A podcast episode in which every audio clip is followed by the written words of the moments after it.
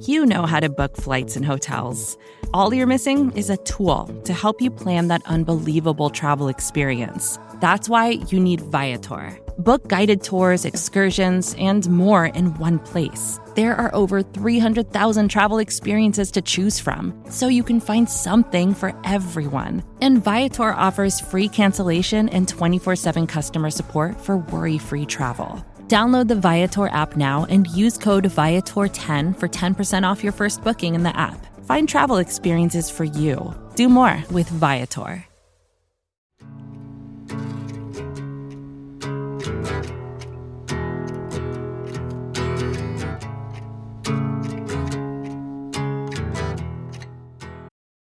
Welcome to No Particular Hurry. Today I talk to Keith Williams, a basketball trainer and skills coach. He's worked with some NBA and WNBA legends, all stars and players like Kevin Durant, Gilbert Arenas, DeMarcus Cousins, Chamique Holdsclaw, Steve Francis, Monique Currie, Alana Beard, and of course, you probably know him best for being described as the trainer, mentor, and father figure for former Sixers number one overall pick, Markelle Fultz. The Fultz situation is still one of the biggest inflection points in the Sixers' modern era, but also one of the biggest mysteries in all of sports. In this interview, Williams and I talk about the current progress of DeMarcus Cousins, Markelle Fultz's loss of a jumper, the evolution of that story, the pre-draft process with the Celtics and Sixers, a potential injury situation or mix-up, what Williams thinks are the root causes of the issue for Fultz, some of his experiences with the Sixers coach and front office, and a whole lot more. You definitely won't want to miss this one. Without further ado, let's talk to Keith. What's going on, Keith? How you doing? I'm doing well. How you doing? I'm good. I'm good. You know, doing as well as I as I can do these days. Tough time for everybody, right? How are you, how's you how are you doing? How's your health and all that, family? I've been good. COVID hasn't really hit my family that much, so we've been blessed. Thank God. Okay. We've been blessed. And what are you working on these days? Well, right now I'm in I'm in Santa Barbara, California, working out with Boogie. Oh wow. Mm-hmm. Trying to get him back. He he actually looks really good already, but hoping he can land in a great spot and he'll get an opportunity to showcase all his ability again. No, what what stage is he in right now? Is he? Would you say he's rehabbing? Is he working on everything? Is he cutting? No, everything. He's doing Everything. everything. hmm How's his knee? How's his ankle? I think soon to be well.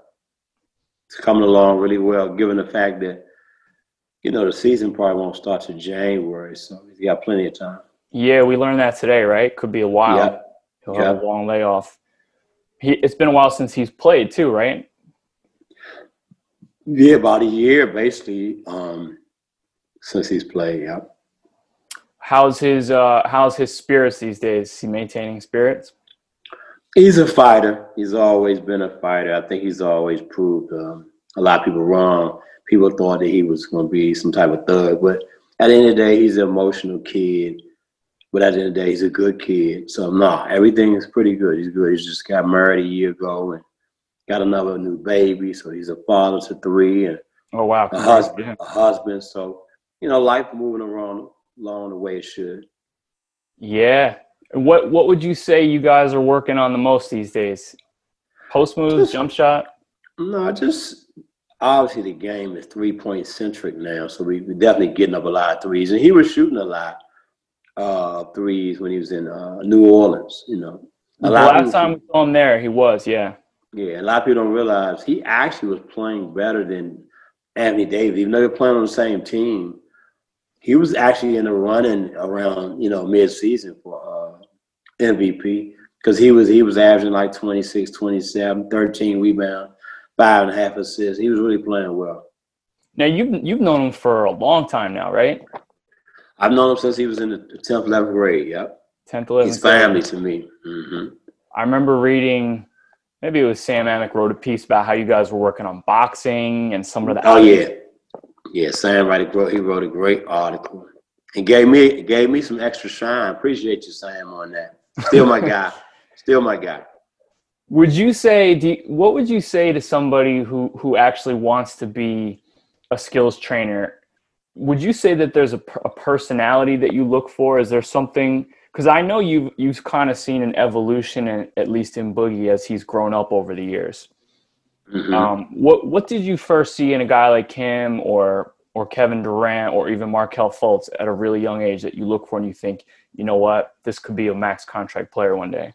Uh, I think drive, their drive, their competitiveness. You know what I mean, and then ultimately, um, is this some it's something different about the kids that can be special.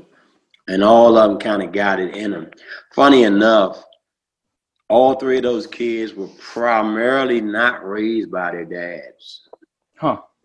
And if you do some research, it seems like those kids tend to be, you know, a little more hungry than the kid with two parent homes. I.e., Derrick Rose or, or LeBron. I mean, you can go down the line. It's a whole bunch. What do you What do you attribute that to? I think most of those kids are always trying to prove to themselves that you know, you know, that they don't need their dad at that point. Obviously, all of them probably sure wanted their dad to be around, but after so many years, I think all of them realize, you know, I, I can do this myself, and I want to show him the world that I can do this. You think it's like a, uh, an added hard, hardship that gives you extra to prove? Definitely. More definitely, drive. Definitely. definitely. And I think that's going to change because the NBA is full of uh, kids now that come from middle class to upper middle class to rich that actually make the NBA now. It's not as many kids coming from the inner city, you know, that they're doing stories about a kid coming from the hood. You mm-hmm. just don't see that anymore now. Do you think it's it's harder now than it was to do that? I think I think there's no coverage of cities basketball mm. anywhere. Mm. I think the private schools, which means the kids are connected to some type of money. I think those are the schools that produce those type of kids now. What about some of the the women that you train and the girls that you train? Like I, I think you worked with Chamique Holdsclaw, right? Yeah, I've been blessed to have Chamique, who I still think is the greatest ever. She didn't finish her career the way she should have, but I still think she's the greatest to ever played. I had Monique Currie, uh, Alana Beard. I've had a whole bunch of McDonald's All Americans, Mara Strickland, uh, Marissa Coleman. So I've been blessed on that side as well. I have some really talented young women uh, work under me. Who had, who who would you say had the best crossover you ever coached? Best crossover probably Steve Francis. Steve Francis. Uh huh. Yeah, he was pretty quick, huh? Yeah, he's real magnetic, and then he, you know, he really wanted to get to the rim. You know, some people do uh, crossover for show, but he was trying to get somewhere, and I think that's what made it so special. Does Donovan Mitchell ever remind you of him?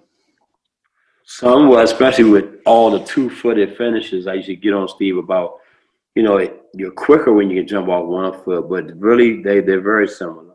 He, yeah, that's uh, what made me think of that. The two-legged jumps. Mm-hmm. Donovan's probably not shifty, but he got time. He got time to get better, but not quite. His jump shots is there though. Yeah, jump shots probably better. Who would who would you say is the prospect that you've personally taken the farthest? You know, like I mean, you know, you put your stamp on this on this student. I mean, obviously Markelle, because I spent the most time with him.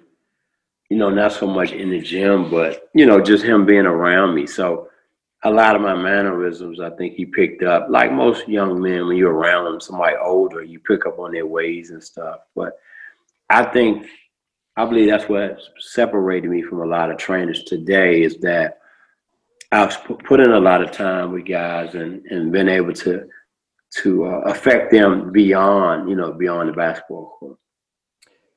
Especially because if you read anything from Washington Post to the Athletic, you were always referred to as trainer, mentor, father figure for a player like Markelle Fultz. And you talked mm-hmm. about when a player doesn't have a father, there's that extra hunger.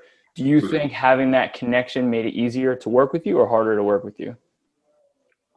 Uh, I think it made it easier for him to trust me. I think I think kids that they don't have that far around, they don't trust men as well because the most important man in their life wasn't there. So I think hmm. I think it's more a trust issue more than anything.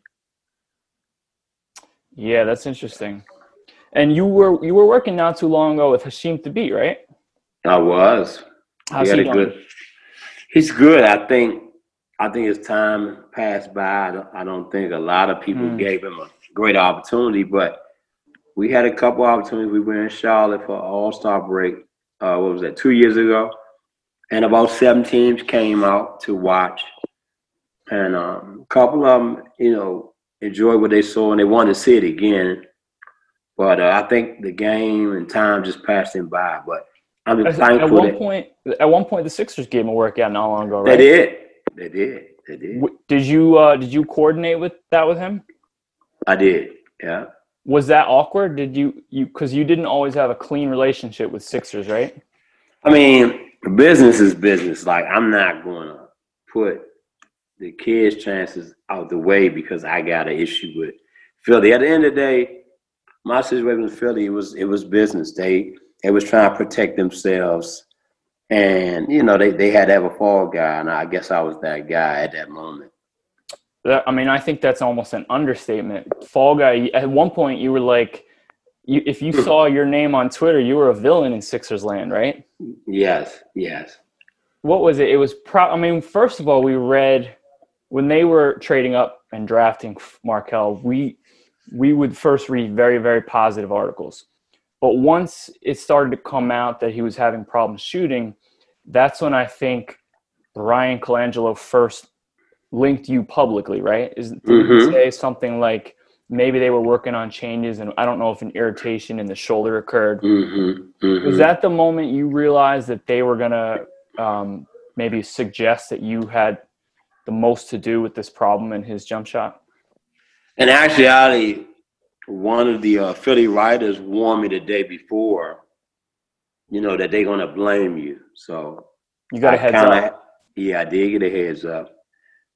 Yeah, I'm, I'm pretty laid back, so I took it almost as a joke. Like, okay, where's the proof? You know. And I even went on a couple radio shows and was like, why would I'm the guy that helped him perfect the jump shot that made him the number one pick. That was a that was a deciding factor in why he went number one because he was a he's probably the best freshman shooter ever in terms of off the dribble and catch and shoot. He was he was really uh, you know spectacular. So why would I change the one thing that separated from every other prospect was that he was a point guard. They could get shots off over seven footers from three point range. You know what I mean? His length is his greatest asset. And even if I did change, let's just say I did, why would I move it down to his shoulder? I mean, certain things just don't make any sense. And I was wondering when anybody was going to be sensible about this whole situation.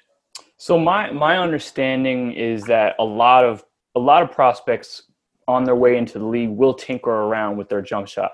I mean, Drew Hanlen openly talks about I worked with Jayson Tatum. He was blocking his line of vision. We moved his release point, and it wasn't yeah, but, but that, that thing, right? But that's just talking, though. And, and listen, I'm not, I'm not negative in any way about anybody else that's in this business. But I will say people do a lot of talking to hear themselves talking to put something out there.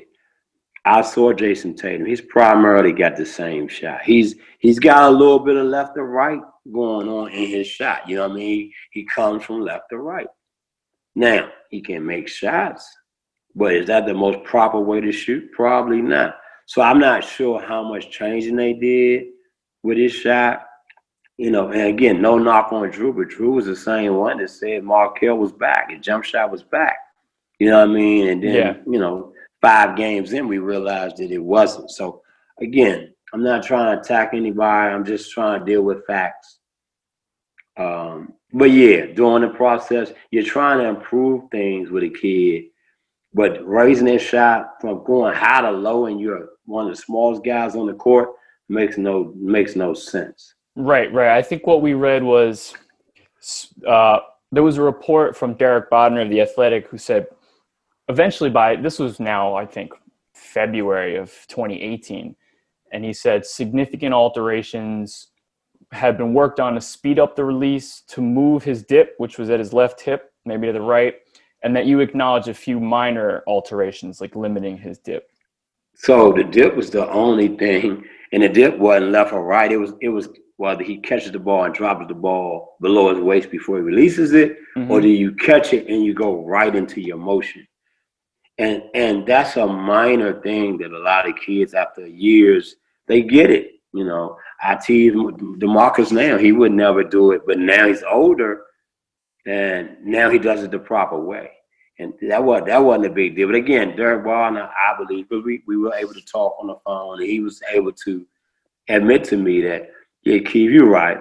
I've never heard anybody say anything bad about your training, you know, and then he was basically going on what somebody else was saying, you know, but it wasn't any real information out there um, that could prove otherwise.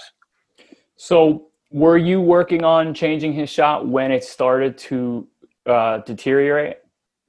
No, no, he really didn't have any issues um, with his shot. A couple days before he moved to Philly, his shot was fine, so it, it wasn't any issues with his shot. But again, I put the kid first, so I, I might have cleared my name, but it would have made the kid look crazy. And I thought that it was something that could be worked out. Obviously, to this day, it hasn't been worked out. You know what I mean? His jump shot beyond 15 feet is really funky at this point. Um, and like I said before, and people always take it the wrong way. You know, if you say somebody's got a mental problem, people always think that means you're crazy. And no, it means you you probably need help with something. You might need to talk something out with some professionals. We all have our own issues, and, and it don't got to be basketball. One thing people always say, well, why is it shot? Like I tell people, you got an issue, whether it be mental or drugs or whatever, you're not the same person. And drugs don't affect each person the same way. The same way, um, you know, mental anguish and mental anguish does not affect each player the same way. And the beauty of it is, you know, DeMar DeRozan came out and spoke on it. Kevin Love came out. I think Bradley Beal. So it's it's a real thing, obviously in the NBA. Now Paul George during the bubble, I felt like if um I felt like if Markelle would embrace that aspect, I think he I think he would be the shooter he was at Washington. Because if you look at him at Washington video, he would say nothing's wrong with his shot, nothing at all. So to to to say that anybody, not even me, but anybody would change it to the extent it was changed, again, it makes no sense. And so, to your eye, because there, you know, there were people who I know you've got a good eye. Like you work with Kevin Durant's jump shot, you know jump shots. Even mm-hmm. though, even though you would say it was generally okay at summer league and beyond, mm-hmm. it, it, wouldn't you have noticed some difference after his after Washington and before summer league? I mean, I mean, it it wasn't any different. As you know, he led. You know, people forget he led Utah in scoring, and Donovan Mitchell was there. So, who ended up having the, probably the best rookie year of anybody. And Markelle was playing limited minutes in summer league. He averaged 22 a game, and summer league on limited minutes. He might have played 28 minutes, maybe. So to maybe. your eye, to your eye, it looked the same at that point. Yeah, he was he was taking step back threes. If you remember the game he really played well in Utah. I mean, I would say fundamentally everything was fine. And what about the what about the reports about the pre-draft process? Um, some people said, uh, you know, a source. I think it was the same Derek Bodner article. A source, maybe it was in Boston, noticed that there was a difference in his shot. And you said in Yaron Weitzman's book, "Tanking to the Top," Uh, he didn't necessarily play that well. He was kind of nervous. There were some white people staring at him. It was like a quiet gym. Well, it was. It wasn't so much the white people. This older gentleman in general. So like we talk awkward... about. Yeah, it's 19 year old. It's, uh, it was his first workout. It's only myself and him. Um, he didn't play great. I'm not going to dispute that. He didn't. But what was, what was the workout like? Was it just him alone shooting? Yeah, it was tough. I mean, Brad Stevens ran it, so it, they didn't baby him in any way. I mean, he played one on two full court. You know, you, that's something you don't see. Who did he play against? I can't remember who they were. Um, they weren't pro guys, but I'm just saying it was two guys out yeah, there. Yeah, So, so it was pretty tough. Um, What was the rest? That was like a two day thing, right? What was the rest of that like? Well, honestly, and people don't realize the day before, allegedly they they, they wanted to say that Markelle had a, a torn meniscus. Huh. This is what they said. And Danny, that's what Danny said. And I, unbeknownst to them, is I had all his his paperwork, you know, in my phone. And I'm like, he got torn meniscus, Danny. he got torn meniscus. I was like, I have the information. And he's never had a torn meniscus. He got his knee scoped, clean out some stuff, but never had torn meniscus. So then after that, Danny called 15 minutes later talking about, oh, that's why I look like that. I'm like, come on, Danny. Like I know you think I'm not an agent, and so I don't know what's going on. But I was already already prepared for anything uh, surrounding his knee. It was it, it, it was something people knew something was wrong. Obviously, he missed all them games at the end, but they didn't know what, and so they were guessing what it was. And to and to our credit, we kept it. You know, he got his scope, and we kept it low until he was back on the court again. So nobody really knew. They knew it was something. But again, to just lie and say a torn meniscus, and then I tell you, no, that's not true because I got it in my phone, and then you say, oh, that's why it looks like that. And this is coming from his doctor, you know what I mean? And so it was, it was, you know, along the lines, um, it was stuff like that in that process. Even once the trade was made, and we had to go um, to, into Philly I guess Danny or somebody said there was something wrong with his wrist.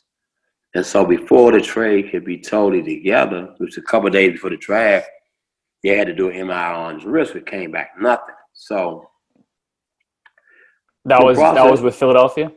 Yeah, so, but they, that was that was going on the tip they got from Boston. So, um, you know, it was an interesting process. I know that myself, I did it differently from what people are used to doing. They're used to dealing with agents and people who, you know, work by numbers. And I was just trying to make sure that the kid was taken care of the best he could be taken care of. I didn't, I didn't, I wasn't bothering their business. When we first got to Philly, nobody said nothing bad about me. Matter of fact, it was all glowing. I was, they wrote stuff, they talked to me. So, you know, it wasn't, it, it was a situation I felt like once once Markelle things didn't go the way everybody wanted, I believe they, you know, they kind of quit on the kid and they they had to make they had to have a scapegoat and I was that scapegoat. People always talk about how the Sixers front office and the Sixers management has a lot of voices. Did you encounter that? I will say that I learned that the head coach never wanted Markelle. He didn't because he he had pretty much promised Ben Simmons that he would be the point guard. Mm. Who did he want? I, am not sure who he wanted, but he didn't want Markelle to interfere with with that. And then Bryan really wanted Markelle. So you got some infighting there. You got you got the head coach having a better relationship with ownership than the GM. Interesting. And so I think that was the beginning of, you know, kind of where it went. You know, it kind of went sideways, but it was really everybody covering their ass and nobody, you know, again, it's a business, but nobody cared about Markelle at that point. If he couldn't produce the way they needed him to produce, then they was gonna throw him under. Look at it like this. Who in their right mind now, when Isaiah Thomas was coming back from injury, nobody ever saw him shooting around. Nobody. We didn't see him till it was game time, right? Tell me why the Sixers allowed media to film Markelle every day. Even JJ Redick had a problem with that, right? Correct. Because it was wrong. And all they was trying to do is make him look bad. Um, you think they wanted us to see that his shot didn't look good in practice? I think they was trying to build a narrative. something that they did. But nobody, why would you expose your own player? I told Markelle, and obviously at this point, you know, you got infighting, you got, you know, you got his mom, you got the agent, you know, everybody wants me out the way. So that nobody's listening to what I got to say. But I told Markelle that he shouldn't. Why did they want you out of the way? I think they was worried about a control thing, and I'm not even anybody who knows me. That that ain't who I am. I'm too laid back. Why you think shit got so crazy? Because I let it happen. I could have protected myself a lot sooner. You know what I mean? I, I, I got enough clout. I got enough big clients that I could have had people speak on my behalf and say, hey, that's not true.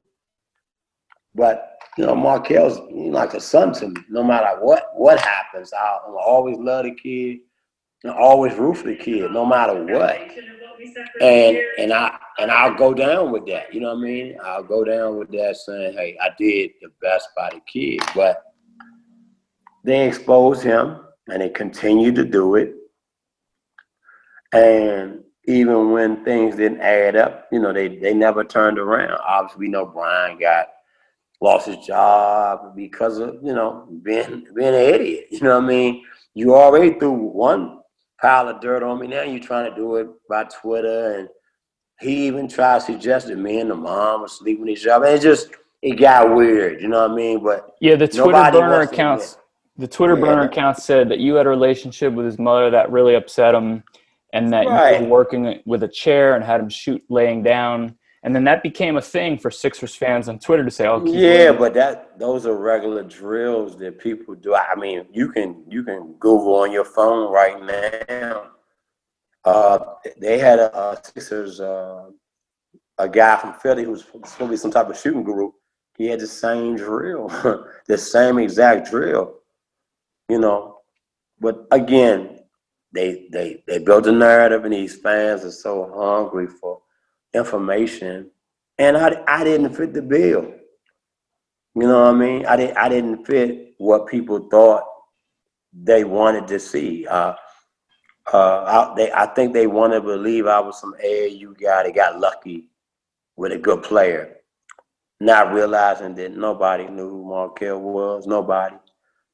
I was I was taking Markelle at 11, 12 years old to Boogie's games when Boogie was a rookie. He sat front row with me. You know what I mean?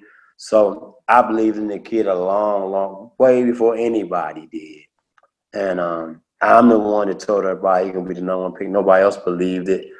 And um, we were able to do a miraculous thing. And the state of Maryland is as great as the state of Maryland is, he's the first number one pick. So I mean, those are things that you can't dispute. He was number one for a reason. And I'm not he was, saying, he was good. He was. Yeah, I'm not, and I'm not saying I'm the only reason. The kid worked hard, and the mom tr- at that point trusted me, and that's why we got there. But the reality is that why is he not one of the top players now? It's only one thing that's been omitted, and that's me. And I'm not saying I'm interested in jumping back in his life because a lot has transpired. Um, that tells me that that's not where I need to be in my life. But I mean, I'm the common denominator that's not in the picture anymore. Leading up to this, I was I was the one pushing the buttons. With threats to our nation waiting around every corner, adaptability is more important than ever. When conditions change without notice, quick strategic thinking is crucial. And with obstacles consistently impending, determination is essential in overcoming them. It's this willingness, decisiveness, and resilience that sets Marines apart. With our fighting spirit, we don't just fight battles, we win them. Marines are the constant our nation counts on to fight the unknown. And through adaptable problem solving, we do just that. Learn more at marines.com. At one point, the, the Sixers did not want you around him, right? And that was pretty early on in his, mm-hmm. his first year. Mm-hmm. Uh, but mm-hmm. we're still working with him. You guys had like weighted balls, and he still wanted to work with you at that point, right? There was no weighted balls. That was a lie. Oh, that was. It was it was just different balls, basketball, kickball. You see what I'm saying? Just it was just something to try to get past what he was dealing with. But just it was try no to get that motion. That's it. That's it. A light you know, if you can, if you can do it with a light ball, you can do it with a little bit heavier ball. But there was no weights on any balls. That was a false. The same way all these bullshit injuries he allegedly had. you know, if I, like I said, if, if just me, my methods were wrong, then why is it three years now, three years later, and he's still not shooting the ball? So what? Can anybody your, explain that? What was your opinion when you heard Caron Butler said he was diagnosed with scapular dyskinesis or later thoracic outlet syndrome? That's two different things, right? So which one is it? And of course, both of those diagnoses are a diagnosis of, of, of, of it's nothing else it's got to be this. Do you think he ever had an injury, physical one? Nope. No. No. Do you do you think he thought he did or still does? I think he got caught up in doing what people around him told him to say and do. He's a young person, you know. It had to be strange um, for him, I'm sure, because up until that point, he only, in terms of basketball, he only had to listen to, listen to my voice. And so now he had to listen to numerous voices, and my voice wasn't there. So I think, I think it was almost a comfort to him to kind of hide, you know, to mm-hmm. almost become a different person. If you look at who he was leading up, we did all interviews. We never ducked any interviews. We talked to everybody all the time. You did a lot of interviews and that was, when he was a senior, right? Yeah, yeah. That was kind of the beauty of him. You know what I'm saying? And that, you know, that's that's what they want superstars to be. They want to be able to talk to you. But obviously, after after that, you know, he was kind of, you know, he wasn't talking to nobody. What What did you so, think? What did you think when um, when Joel Embiid went public with some vague comments and said, "I don't know about all the people in his life. Maybe there's some people that are a bad influence on Cal." I think. I mean, look, at the end of the day, all those players have issues, right? And I think they try to protect each other. But I don't think Joel wanted to say who he thought it was. I don't think he wanted to say it in public because I believe he was trying to protect Markelle. But Joel knows. A lot of people know what it really was now. But nobody won't admit, nobody will come back and say, Key, we apologize. You know what I mean? Nobody's apologizing to me. And then what so when was the first time that Markelle said to you he thought something was wrong with his shot? Do you remember that moment? Um he didn't I asked him, we was in one of those little house gyms, not not that far from his house. Was that after was, Utah? No, this was once he moved to Philly. Mm-hmm. This was once he moved to Philly, and um, he would he wasn't shooting the ball properly, and I thought he was just playing at first. And there was some kids in there, so again, me forever trying to protect him and his brand. I was like, "What's wrong?"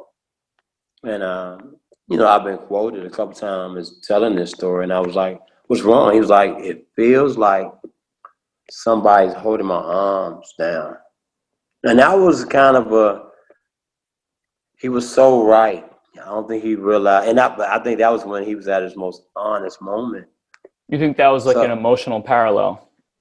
Yes, because if he would have said something hurt, that would be different. But he didn't say anything hurt. Mm-hmm. He said, "It feels like somebody's holding my arms down." Did you get? Did you know at that moment maybe what he meant, or were you confused?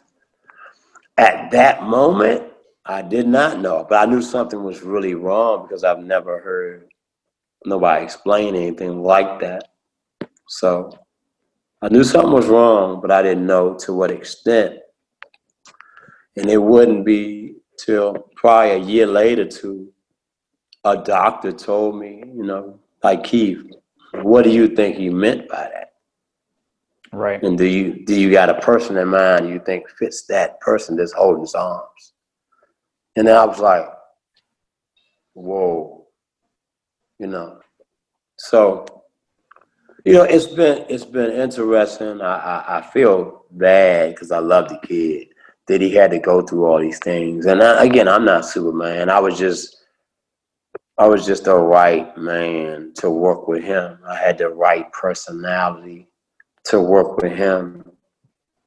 And I think for his career, I think it would have been great if everything would have been kind of left in place. When you look at Tatum and these guys, they've made mistakes. You know, they had babies early and stuff like that. But their families kind of just allowed them to just live through it. It's, it's life, right? It's life. You just support them. And I think most of the kids that their circles stay the same. Because that's that's the biggest thing about turning pro is it's not the players. They've been playing basketball all their life. It's the people around them and the jockeying for position, all that type of stuff that um, goes on behind the scenes that you know that the average fan doesn't have a clue about. People people often wonder what the roles are in the Sixers front office.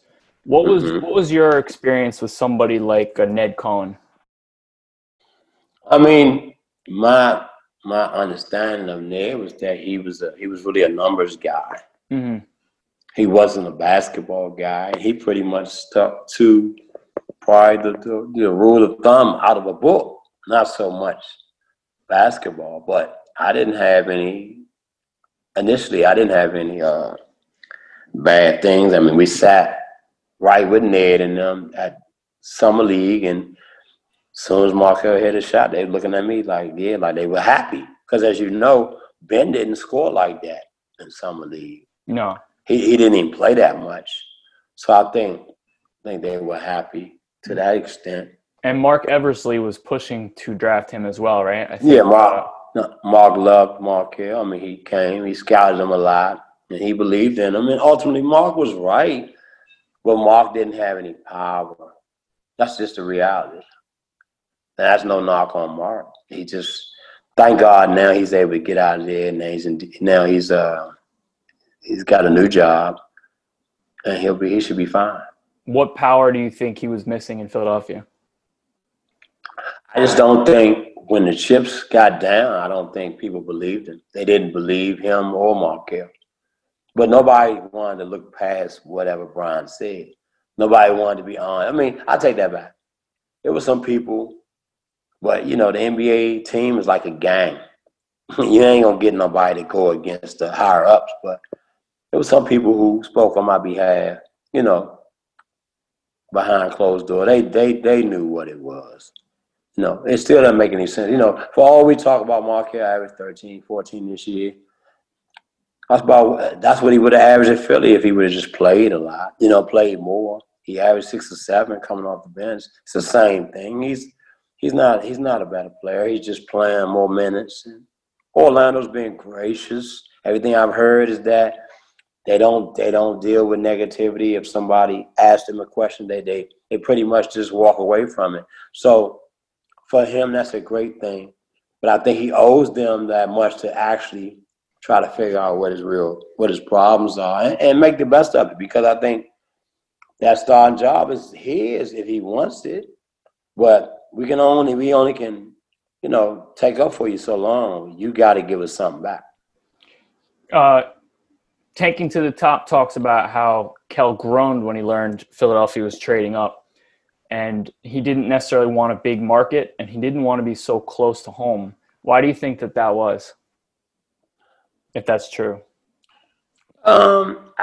Well, I was the one even once um, obviously I thought he was going to Boston way before the thing I said you're going to go to Boston. But then once the uh the stuff the, with the lo- no, once the lottery balls went down mm. and we got a chance, and what happened was we met Joel at the lottery.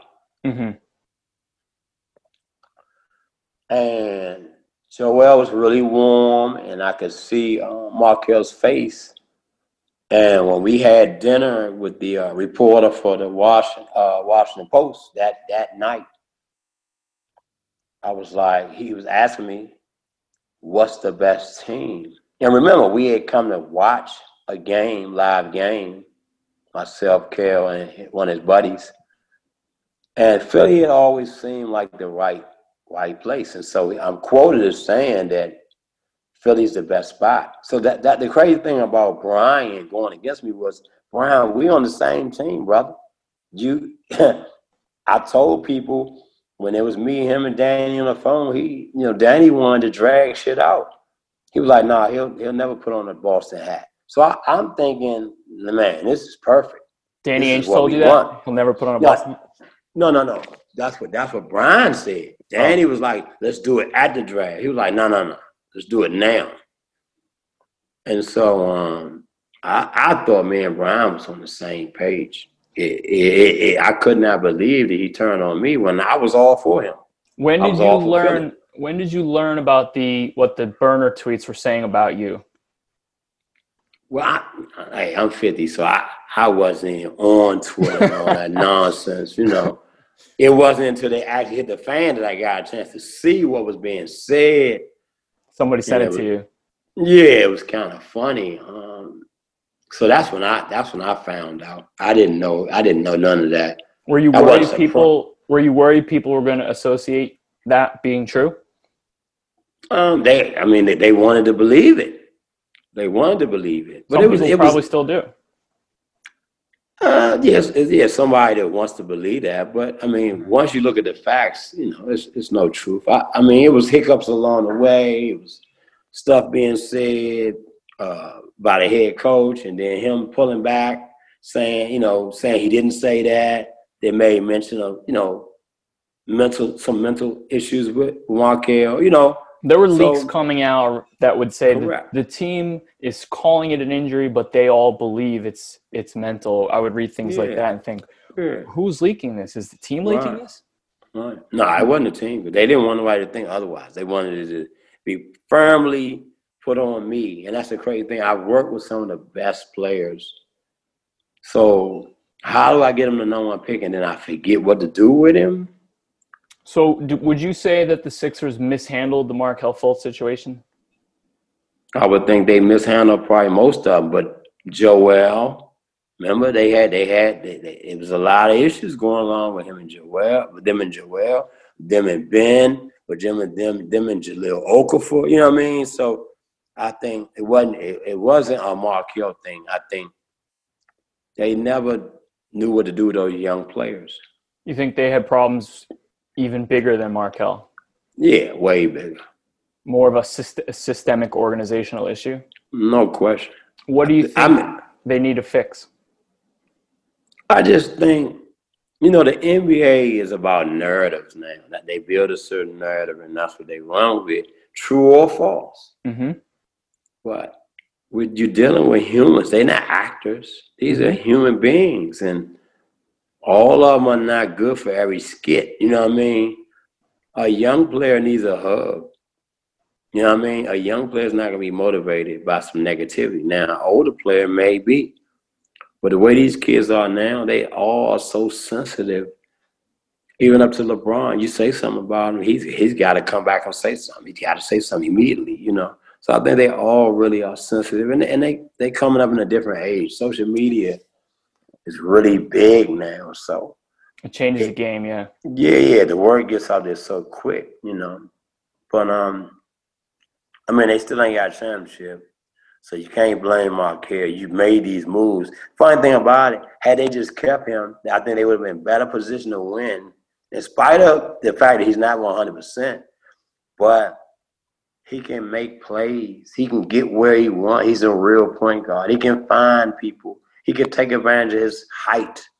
If you need a bucket, he can post up a guard and shoot over top of them.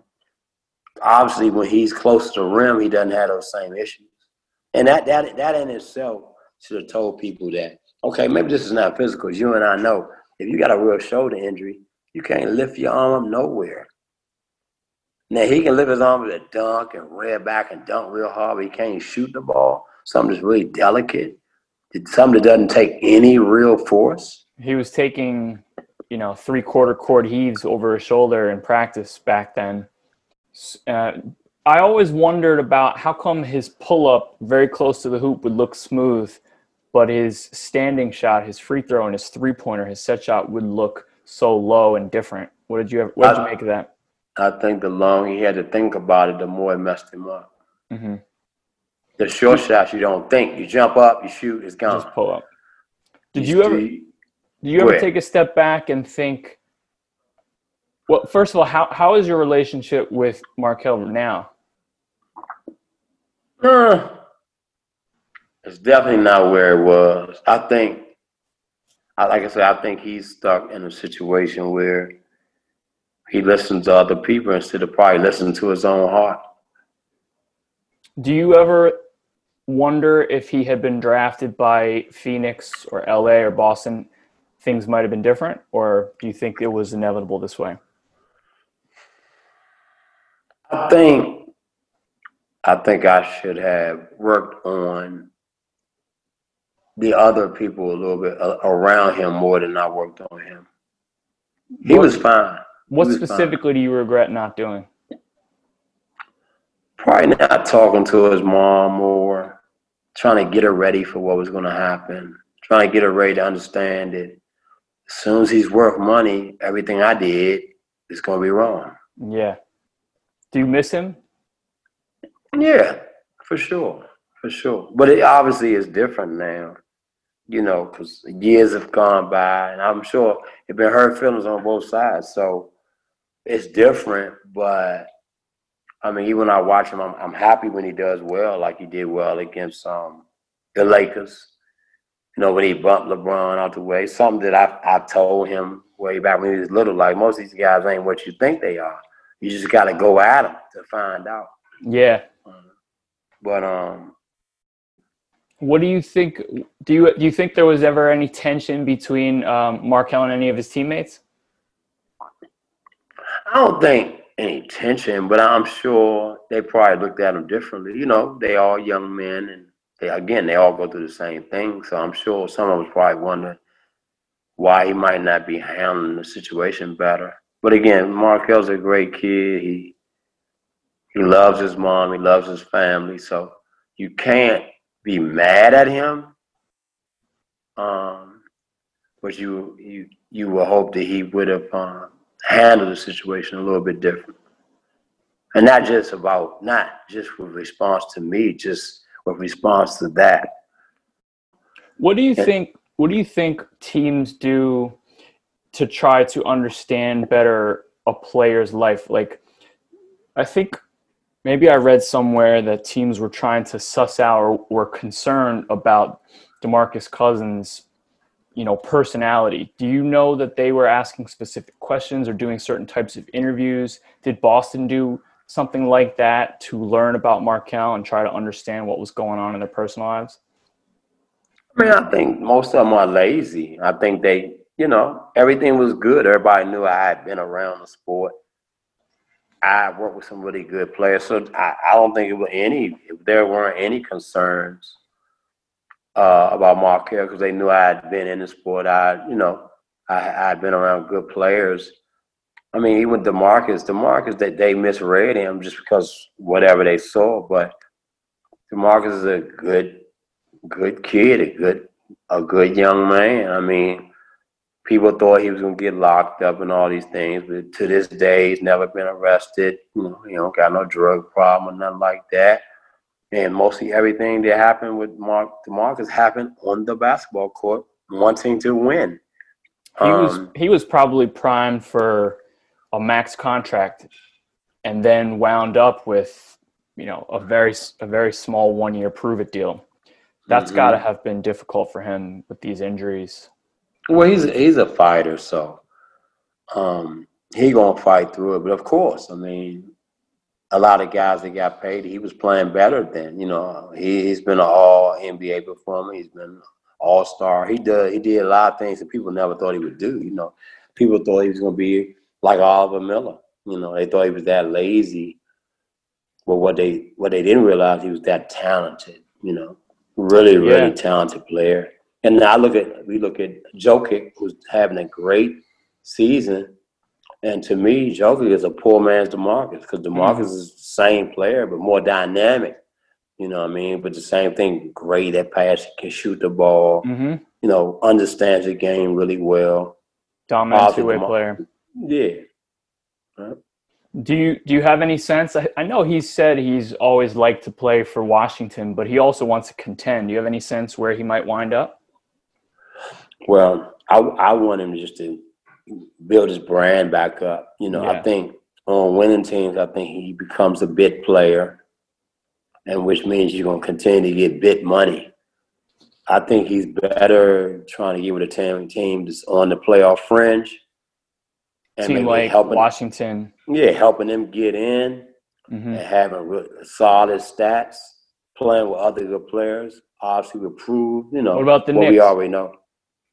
I mean, the Knicks right now don't have anything, but I don't think he's, you know, worried about where. He's just hoping that the situation is good, that he can, you know, he can contribute to a good team and show people he still got it. You know, he's not over the hill. All right, we're coming up on time. Do you do you have anything that you'd like to plug? Are you working on anything? No, that's about it. At 51, I'm a, I'm a, I'm gonna keep on plugging the way I'm plugging, and you know, God has been good to me, and He continues to put me in situations where I'm around really good young players, and for me, you know, the jobs become easy. Obviously, and being with Demarcus all those years, it made it easy when it was time for Markelle because I saw how the game was played from the high school level, and I don't mean the actual game. I'm talking about the politics around the game. I realized what it was, and I was able to, you know, manipulate the situation and put my guy in the best possible position. There's a whole world that fans who just watch the games on TV don't know about, isn't there? Nah, they don't. They don't have a clue.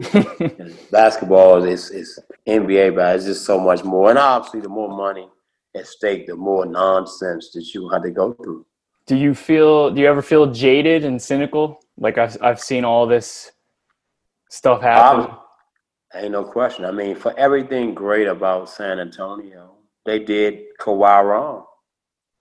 And I think, I'm not going to say they wish bad on him, but I know they didn't want him to turn around and leave and win the championship, which would have meant that it wasn't Kawhi. It wasn't Kawhi's fault.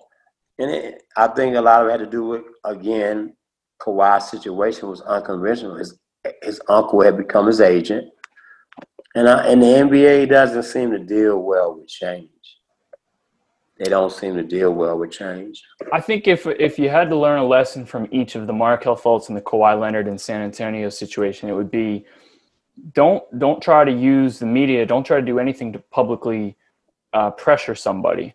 You know, Right, you had right. you had some people in San Antonio saying we want him to be playing. He even had his teammates saying that at one point. Right. Well, no, that was put- that was pop. That was pop. Don't don't don't don't bite on that. That was pop putting it in their ear to say something. But then Tony Parker came out and said, "Hey, I tore my quad completely, and I'm back."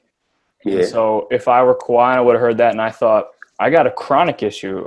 I didn't tear and then heal. Mine is just always. Right. It's always been there. It's always Yeah. been there. It's different. Uh, and then you know with Markelle, it, it did feel like they would say, "Look, it's it's the shoulder irritation.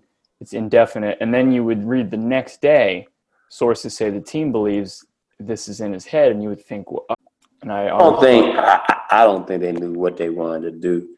They wanted him to be able to play, and he wasn't able because they didn't give him the the right help. Y'all had all that, you know, they had all these new doctors and all this stuff. And remember, Philly never diagnosed him with anything. All Right. their doctors, and they had a new set of doctors, as you know, if you can research that. They spent all this money on their doctors, and they were, uh, weren't able to find anything. Markelle had to go to five or six doctors to, for one to finally say, this what it is. So when he went to Kentucky, he had been to other places first. Uh, Kentucky was the first place, but you know he was in New York. He was, you know, he was around. Mm-hmm. But I'm just saying that it's it's ironic that the team doctors didn't find anything, nothing. So again, it sounds like, you know, somebody had to come up with a narrative that that could drag it on. I think that I think everybody's plan was we're gonna drag it on long enough for him to figure it back out. Problem Right. is he he hasn't figured it back out just yet. He's playing well. He's, playing he's, a well. helpful, He's- he's a helpful player. Yeah, but he's not. He's not who he said he. No, he's not who he He's not who be. we watched. He's not who we Right. watched at Washington. He he Man, was he was legit. He was my favorite player in that draft. right. Um, all right, Keith. Appreciate your time. Appreciate you coming on. No, no worries. No worries, man. All I'm trying to do is is just get the information out there because it uh, we can't change Markelle's situation, but hopefully a parent or a kid is listening to this and realize, you know, sometimes your circle is very important. You look at all the great players; they got the same circle. They didn't change. LeBron James, Shaq had the same agent his whole career. Michael Jordan had the same agent. You know, you, you gotta keep your circle tight. And the circle might not be perfect, but at least you know everybody's issues within the circle already. Yeah. All right. On that note, appreciate you, man. All right, take care, Dave. All right. All right. More to dos, less time, and an infinite number of tools to keep track of. Sometimes doing business has never felt harder, but you don't need a miracle to hit your goals. You can just use HubSpot because their all in one customer platform can make growing your business infinitely easier. Imagine this high quality leads, fast closing deals, wildly happy customers, and more benchmark breaking quarters. It's not a miracle, it's HubSpot. Visit HubSpot.com to get started today.